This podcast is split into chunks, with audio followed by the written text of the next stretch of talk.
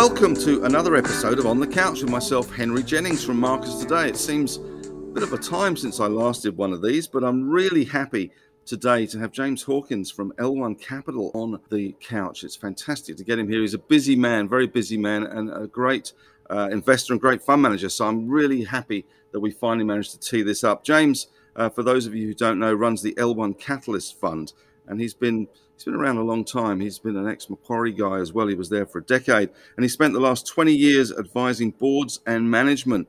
And prior to joining L1 Capital, which was only recently, I think in 2021, uh, James spent nearly 10 years at Flagstaff Partners, where he was the MD and a bit of an M&A specialist. So, of course, we've got a lot of M&A going on at the moment. So I'm looking forward to talking to him about that as well. So welcome, James.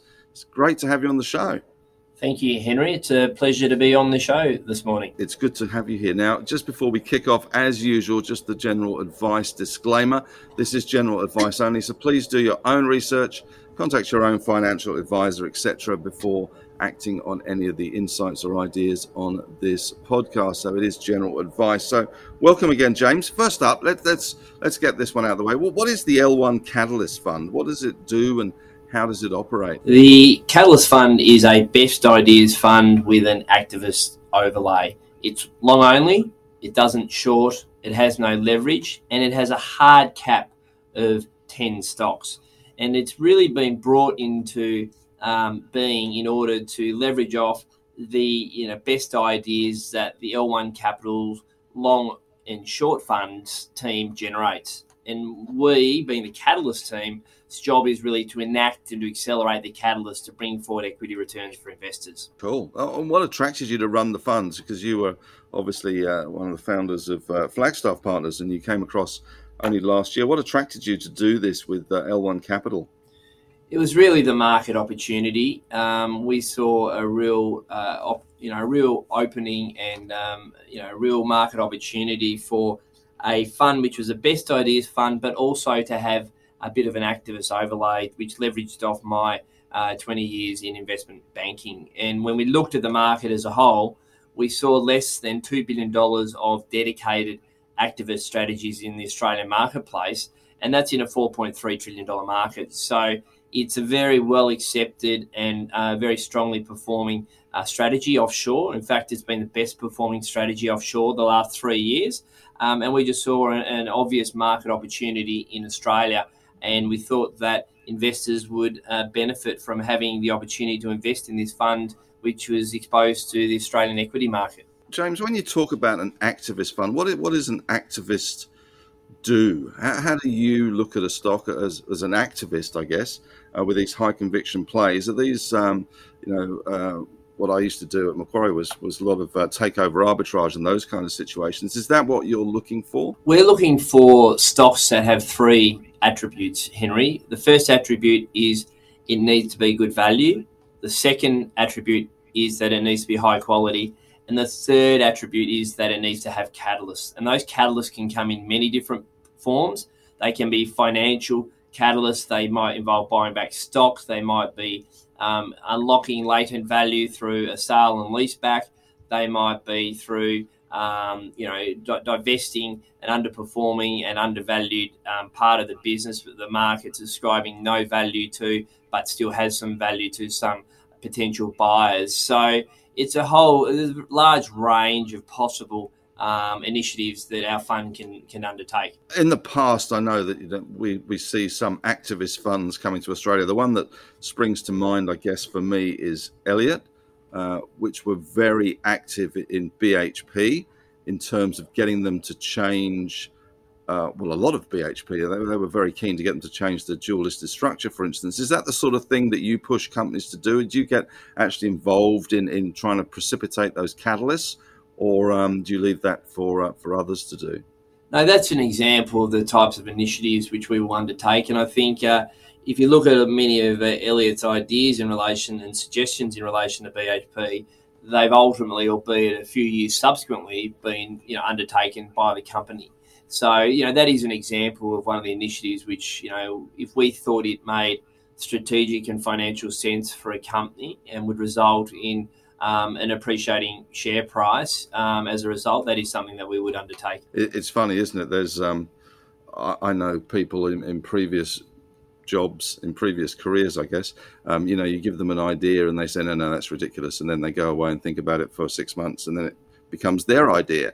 And they come back and say, I've had this fantastic idea. It's a bit like that with BHP, isn't it? They didn't want to be seen to be bullied by Elliott uh, to do it. But as you say, they, they implemented most of the things that they said. They just gave a little bit of um, a pause and a little bit of time to make the optics look better, I suspect. Yeah, well, much of the dialogue that we have um, with companies is behind closed doors, and you know the market will never hear about it. And we're very happy for companies to be, you know, the initiator in the in the public um, sphere for the ideas, because obviously, if if it's being led by the company, it happens in, in a quicker time frame than if um, the company is, is, opposed to it. So, I, you know, this is a very tough market at the moment. This is a very volatile market. How, how have you guys been going? What uh, what sort of um, performance have you been achieving? We have um, our performance as at the um, end of April was uh, close to twenty five percent um, net of fees since the first of July in calendar twenty twenty one. Um, so we've been pleased with the performance since inception, but it's obviously early days, and um, you know we're very focused on continuing to make uh, you know uh, alpha for for our investors going forward. Well, that's that's pretty impressive, James. Congratulations on that. Thank you. How big's the team? How, how many people have you got in the team?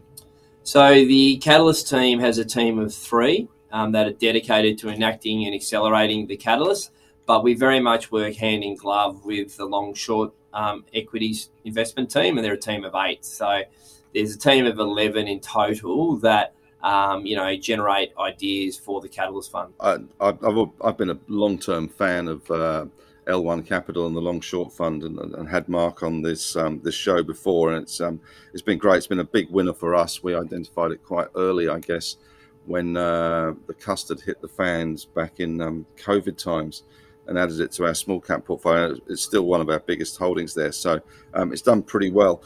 But when we look at, um, you know, you've only got ten stocks in your portfolio. I mean, that's pretty concentrated. Does does this high conviction come with high risk as well? Is is this part and parcel of getting twenty five percent since last or July first, twenty twenty one? Is this part and parcel of that um, that performance? Oh, we, we don't. Um, we're very cognizant of risk whenever, obviously, within a 10 stock portfolio. A 10 stock portfolio, by definition, will have um, some volatility. However, we think of it as a um, private equity like fund. And if you have a look at a private equity like fund, they would not have any more than you know 10 portfolio companies in their fund, and there would be volatility within their valuations. They just aren't marked to market daily. Um, but we think, by definition of being a um, best ideas fund, I think once you start getting um, north of 10 stocks, it starts to become debatable as to whether a stock idea actually constitutes the definition of a, of a best idea from my perspective. Yeah, that's a good point. I must admit that that is a good point. And you tend to, I know from my own experience running um, the, the, the, small cap portfolio, it's only a model portfolio, which I've been running for the last four or five years. It's easy to kind of get carried away and drift into stocks. And before you know it, you've got a a, list as long as a, a shopping list at, at, Woolies online to uh, to contend with, and then it's a question of pruning them. So, 10, 10's a great discipline. Now, as far as discipline goes, how do you what do you look for when you're putting these um, these these ten stocks together? I guess they're not all in one go, but what what is your sort of investment process that you're looking for? You've you've run through good value, high quality, and catalyst. Um, is there anything else, or is there a, is there a process that you can share with uh, with our listeners about the um, the way you choose your stocks? We have those three key gates that stocks must get through in order to get into the fund. We then have a look at the you know actual um, total portfolio and have regards to, and we're not going to have you know five or six property sector um, exposed stocks that are exposed obviously to cap, cap rates and, and bond yields. So we have a we have some consideration to diversification within the portfolio. At the end of the day, Henry, we are looking for um, those stocks which we think are going to give our investors the best economic return over the um, you know next you know 12 to 18 months having regard to you know the, the risks associated with investment and you know at the end of the day we're looking for investment opportunities that have asymmetric um, you know, upside relative to downside potential. And we also have a look at those stocks which we think can we can have the most meaningful impact in order to enact and accelerate the catalyst. Because even if there may be a catalyst there, but you know, if the company be, may be of a, a size um, and scale, or the register may be of a particular composition such that we can't enact and accelerate the catalyst and can't influence through the um, L1 capital uh, funds investments, that obviously means um, it, it, goes down the priority order in terms of uh, likely investment for the Catalyst Fund. So, are there any themes at the moment that are standing out for you as, as, as a great place to be? Anything that stands out really? There's a couple of themes out there. I think one is um, the embedded property value within um, listed companies, and probably case in point there is, is, is Ramsay Healthcare. Ramsay Healthcare, you know, as as most of your listeners would be well aware, is um, a very high quality, um, you know, Australian listed um, hospital uh, provider, but it's also got Northern Hemisphere operations a, as well.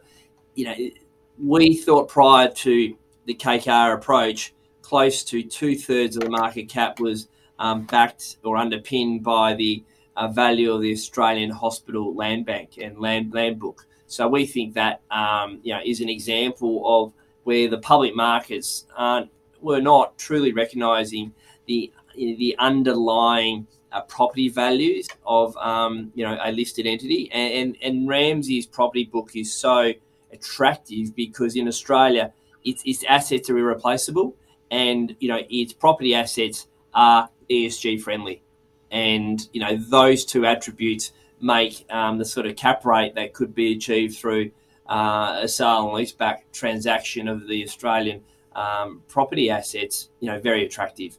Now there has been an issue with um, the Ramsay um, property assets in saying that there has been um, a very low tax cost base for those property assets. Now under under a takeover scenario, of course, the the tax cost base would be reset to the takeover price, and then if a sale and leaseback was subsequently done, there would not be any the tax leakage, um, you know, that you know would otherwise be done if that um, tax base was not reset. So there's some advantages that the KKR-led consortium w- would have, but that's that's one example.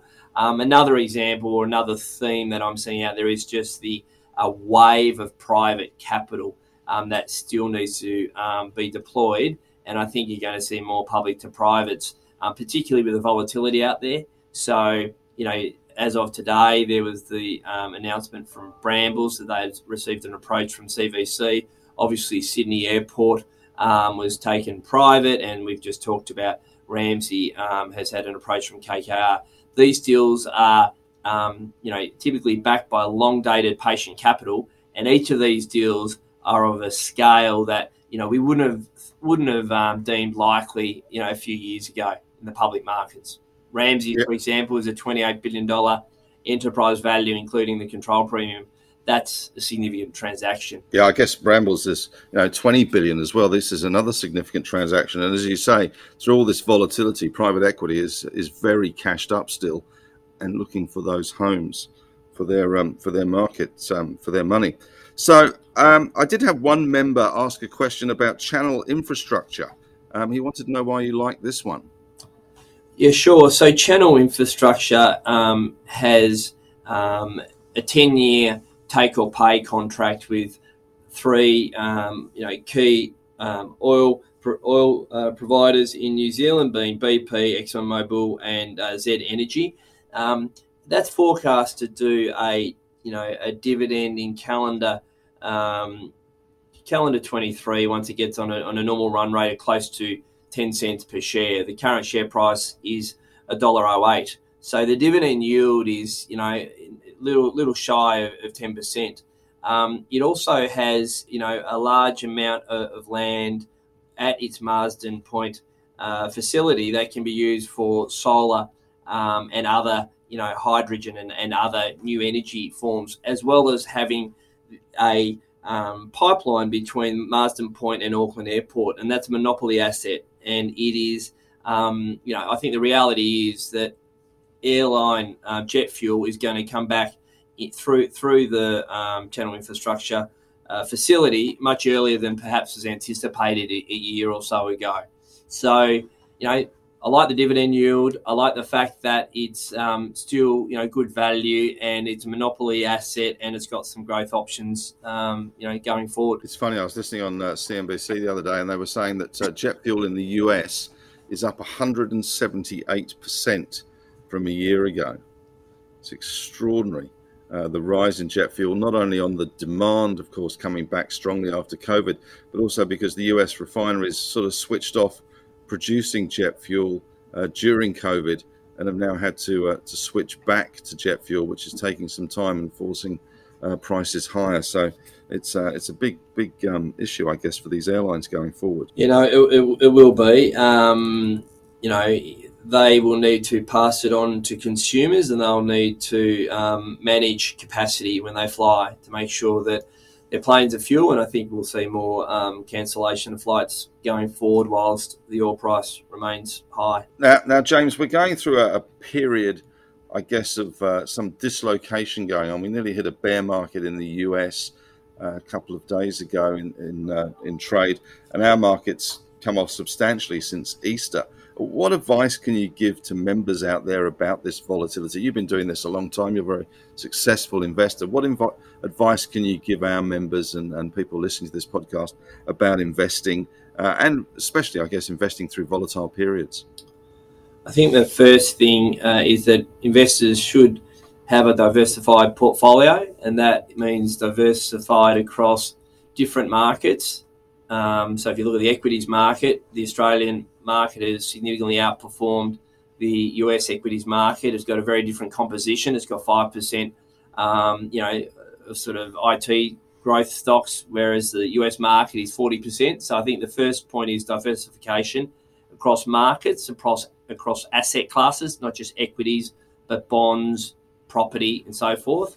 Um, and then the other key point is have regard to uh, your own risk return expectations and needs um, in terms of income, whilst also having regard to the um, duration that you're willing to invest for. Because if you have a six to 12 month investment time horizon, you know, you need to have a very different perspective than if you have a, you know, five plus year investment time horizon. And, um, you know, in equity markets, there's frequently um, you know, pricing that you know is um, volatile, and you know, the, the longer dated um, investment time horizon, the better it will be for you in terms of being able to, you know, sort of deal with the uh, the volatility within the in the markets. I, I, guess at the moment there's a lot of lot of volatility in the markets due to um, due to the, the Federal Reserve trying to get this soft landing underway to some extent. Is do you think the Fed's going to be successful in, in getting this soft landing, or are we going to see continued volatility, much higher interest rates, um, the Fed falling flat on their face as opposed to uh, providing this soft landing for the US economy? I think it's going to be pretty challenging for the Fed to ensure a soft landing because um, you know there's a lot of external externalities that um, are outside their control, such as geopolitical um, issues in in uh, in Russia and Ukraine, and there's also significant um, supply chain issues. China is still have you know key cities in, in lockdown. So I think you know for the Fed to be coming off the risk-free rate, you know, being as close to the floor as it is, I think it's going to be pretty challenging for it to rein in inflation um, with all these other factors that are outside its control wreaking havoc in sort of the, the markets and economies, you know, globally. But we'll see. Yeah, I guess you spent uh, a fair amount of time working in New York, and uh, you you must have contacts over there still. H- how are they seeing things? Have they got the similar sort of view to your own? I think the great thing about markets is there's always um, different different views, but I think the the consensus view is that it's it's you know calendar 2022 is going to be a volatile calendar year for markets across most markets. Um, when the risk-free rate is rising and is forecast to rise as it is forecast to, that that creates you know headwinds for most asset classes. And you know if you look at this year on the market was expecting the Fed to raise, you know, the um, raised interest rates three times this calendar year on the first of January. You know, and, and recently has been up as expecting rises as many as many as eleven times. So the market has moved very materially in less than half half a year. So I think um, the market, as it does, is probably overshot, from my opinion, where the Fed will ultimately get to. Um, but until we start to see inflation um, get under control in the US, you know, the markets will remain pretty nervous because they'll be worried about what the Fed's, um, you know, rate rising bias is going to be. So, in these kind of conditions, do you have elevated cash levels, or are you always 100% invested, or, or do you use some sort of hedge, uh, index hedge, or anything like that in in the uh, the Catalyst fund? We we are nearly always fully invested because we are an, an equity markets fund.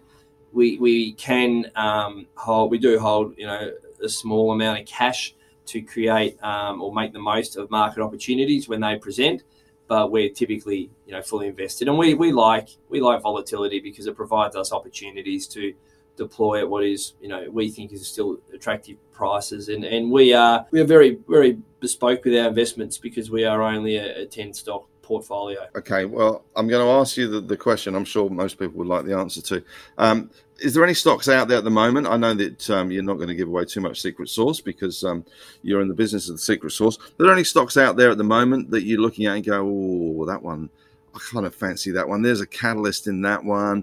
Maybe we should be looking at this. Um, and any of those kind of on your horizon that you're, you're thinking about at the moment that you can uh, you can uh, sort of expand on for our listeners? Yeah, there's one one stock which you know some people you know are, are happy to uh, disagree with, but it is Qantas, and Qantas is an interesting stock because you know it, it operates you know, against uh, its major competitor, which is now owned by private equity. And in my view, you know, Bain that owns Virgin will be rational in their pricing. Um, you know, there's the its main risk obviously is um, oil and the price of oil. Um, however, Qantas has hedged out its pricing or 90% of its fuel needs for first half calendar uh, 22, and it's hedged 50% first quarter FY23 and 30% second quarter FY23. I think there's a significant um, you know, desire from consumers to travel again. And there's a habit once they go on their first holiday to think, geez, that's the first holiday I've been on in three years and that was fun. I'm going to book another one and another one. And I think as people think, you know, why aren't I traveling both domestically and then internationally, even um, to a lesser extent? Or, but, you know, if I can get COVID here in Australia, why would I not get COVID in a, in a different different state? Um, and we've been, you know, in some form of lockdowns, um, you know, for much of the last two and a half years, and there's a significant backlog of demand, I think, particularly from the leisure market, and we've seen that in the US. Um, you know, leisure is close to 100% of pre-pandemic levels, and um, you know, we think there's uh, a real backlog, and I think Qantas, you know, has historically traded at um, a discount to the ASX Industrials Index, and even having regard to um, that continued discount going forward. And there's arguments to say that it should trade at a lesser discount with a more rational domestic and international competitive environment. Uh, you know, we still see a lot of upside from it as current current share price. Yeah, you're, you're talking to a man who's just booked um, a number of flights to the UK, having not seen my mum for three years uh, due to COVID. So we are heading back in September, and I stupidly said to my kids because my best friend in Edinburgh's daughter's getting married. Why don't we all go? and uh, and they said, "Well, that's great, Dad. That's fantastic, but we can't afford to go." I said, "Ah, don't worry. You know what? The flights are cheap at the moment, so why don't we um, we lend you? We do a buy now, pay later parent scheme, and uh, we can um, we can." all go to uh, to Edinburgh in September for a wedding, which was fine when airline flights were around 1500 bucks but they seem to have gone up quite a lot recently. And it's interesting we've um, we've ended up booking as you say with with qantas.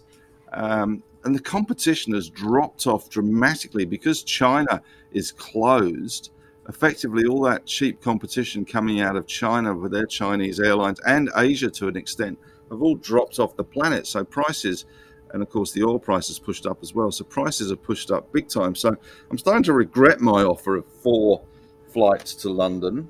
Um, it's um, it's turned out to be somewhat more expensive than I anticipated. So um, we'll see how it goes. And, and then, of course, there's the issue of um, I've got no money when I get there. Well, okay, well, that's not my problem. That's your problem. But anyway, um, so um, Qantas, that's that's an interesting one, isn't it? I see Alan Joyce just bought a new uh, new house as well in Mosman, So he's obviously uh, feeling pretty bullish about the environment out there.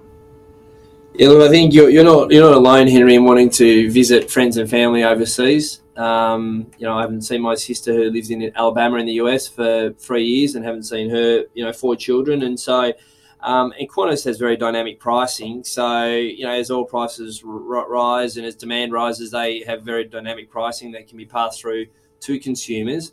And I think um, you know they're coming up against not just a much more rational domestic competitor, but if you look at the US airlines, they're unhedged to, to oil and they also um, are very leveraged post COVID. So they're only going to fly into Australia if it makes economic sense yeah. um, for them, and there's less of them that are doing that. So I think the competitive environment for Qantas is looked the best that you know it has looked for some time, and I think it's um, it's been uh, it's really lived the adage of never waste a crisis through taking out nearly a billion dollars of costs over the last couple of years. I think the management team's are very capable there, so I think they've done a done a, done a good job of you know not wasting a crisis. So as well as realizing some land values at Mascot and the like. So um, you know, I think they're a very different company than they were you know pre-COVID. Yeah.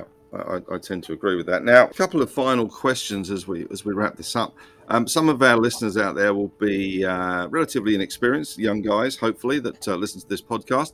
What what advice have you got for anyone starting out on their investment journey? Because we have seen a, a flood of uh, new investors come to the market. What advice, apart from, of course, investing in the uh, the L1 Catalyst Fund, of course, but what advice generally would you give young guys out there just starting out, young girls as well? The first thing I'd um, encourage them to do is to be, you know, as big a reader as they can. Now that is a reader of, you know, financial press, so they start to get a, a basic understanding. Once they have that basic understanding, I'd encourage them to um, invest in a couple of stocks that they understand and they can get their heads around and, and start to start to establish um, you know criteria before they invest as to why they are investing in that particular stock their, their, their hold period you know that they would like to have for that stock is that a stock that they think is going to be higher in three years five years etc um, and just i think that's the best way for them to take an interest in the markets to start to understand a particular stock and to start to understand markets because markets, of course, are um, very much influenced by you know psychology and sentiment, not just by um, you know fundamentals, but getting an understanding of all of those factors. Uh, the earlier they start, you know, the better they'll ultimately be. And I'd also encourage them to um, you know speak to people who are involved in markets to pick their brains because they'll get you know wise and sensible learnings from all range of all range of people. Now, James, this is a little unfair because this is a question without notice, but I think I'll ask it anyway. Um, what's what's been your biggest investment mistake? Uh, what have you learned from it? Did it did it teach you a valuable lesson that you've been able to use elsewhere? Is, is there something that stands out for you? and You think, oh, oh, stuff that one up, but I've learned a great lesson from. it. Is there anything that sticks out? In your mind? I can see you on the on the on the video looking around. So obviously you, you probably haven't made any mistakes, but I know I, I I have made plenty in my time. Is there anything that sticks out for you and you think, "Yep, stuff that one up," but I've learned a really good lesson? No, no, I've, I've made plenty of mistakes, like like, like everyone. I think um, the mistakes that frustrate me the most is when I've made a mistake and then I've made a subsequent mistake, which, with the benefit of hindsight, I realise I've made that mistake before and I haven't learned from making the mistake the first time. So that's when I get most frustrated because no no one no one has a crystal ball, and you know we all make um, judgments in you know with our investments in the market based upon our work, our analysis, and our you know assessment as to what that future um, prospect of the company looks like. But I think um, you know I think we all need to learn from our mistakes. And when if we make a mistake twice, that's probably when, which is the same mistake, that's probably the one that you know you don't want to make. Yeah, no, that's a very good point. And thank you for um for my question with that notice. Finally, are there any are there any books or podcasts out there that you're listening to at the moment or, or reading that uh, you think, wow, this is fantastic, and I need to share this with uh, with a wider community? They should be listening or reading these these things. I don't have a lot of time for books, but there has been one book that I've read um, recently that I thought was great, and that's called um, "The Happiest Man on Earth" by Oh Eddie yeah, Jaku. I think that's um, a a great book and gives um, you know gives those who read the book some great perspective on life. yeah, I think that's a, a great choice. James, it's been an absolute delight talking to you. Thank you so much for your time. Uh, it's really been uh, to, great to catch up, and congratulations on L1 Catalyst. It's been uh, a fantastic success so far, and I'm sure it will continue into the future. So thanks once again for your time. Thank you, Henry, and thank you for having me. I really appreciate it.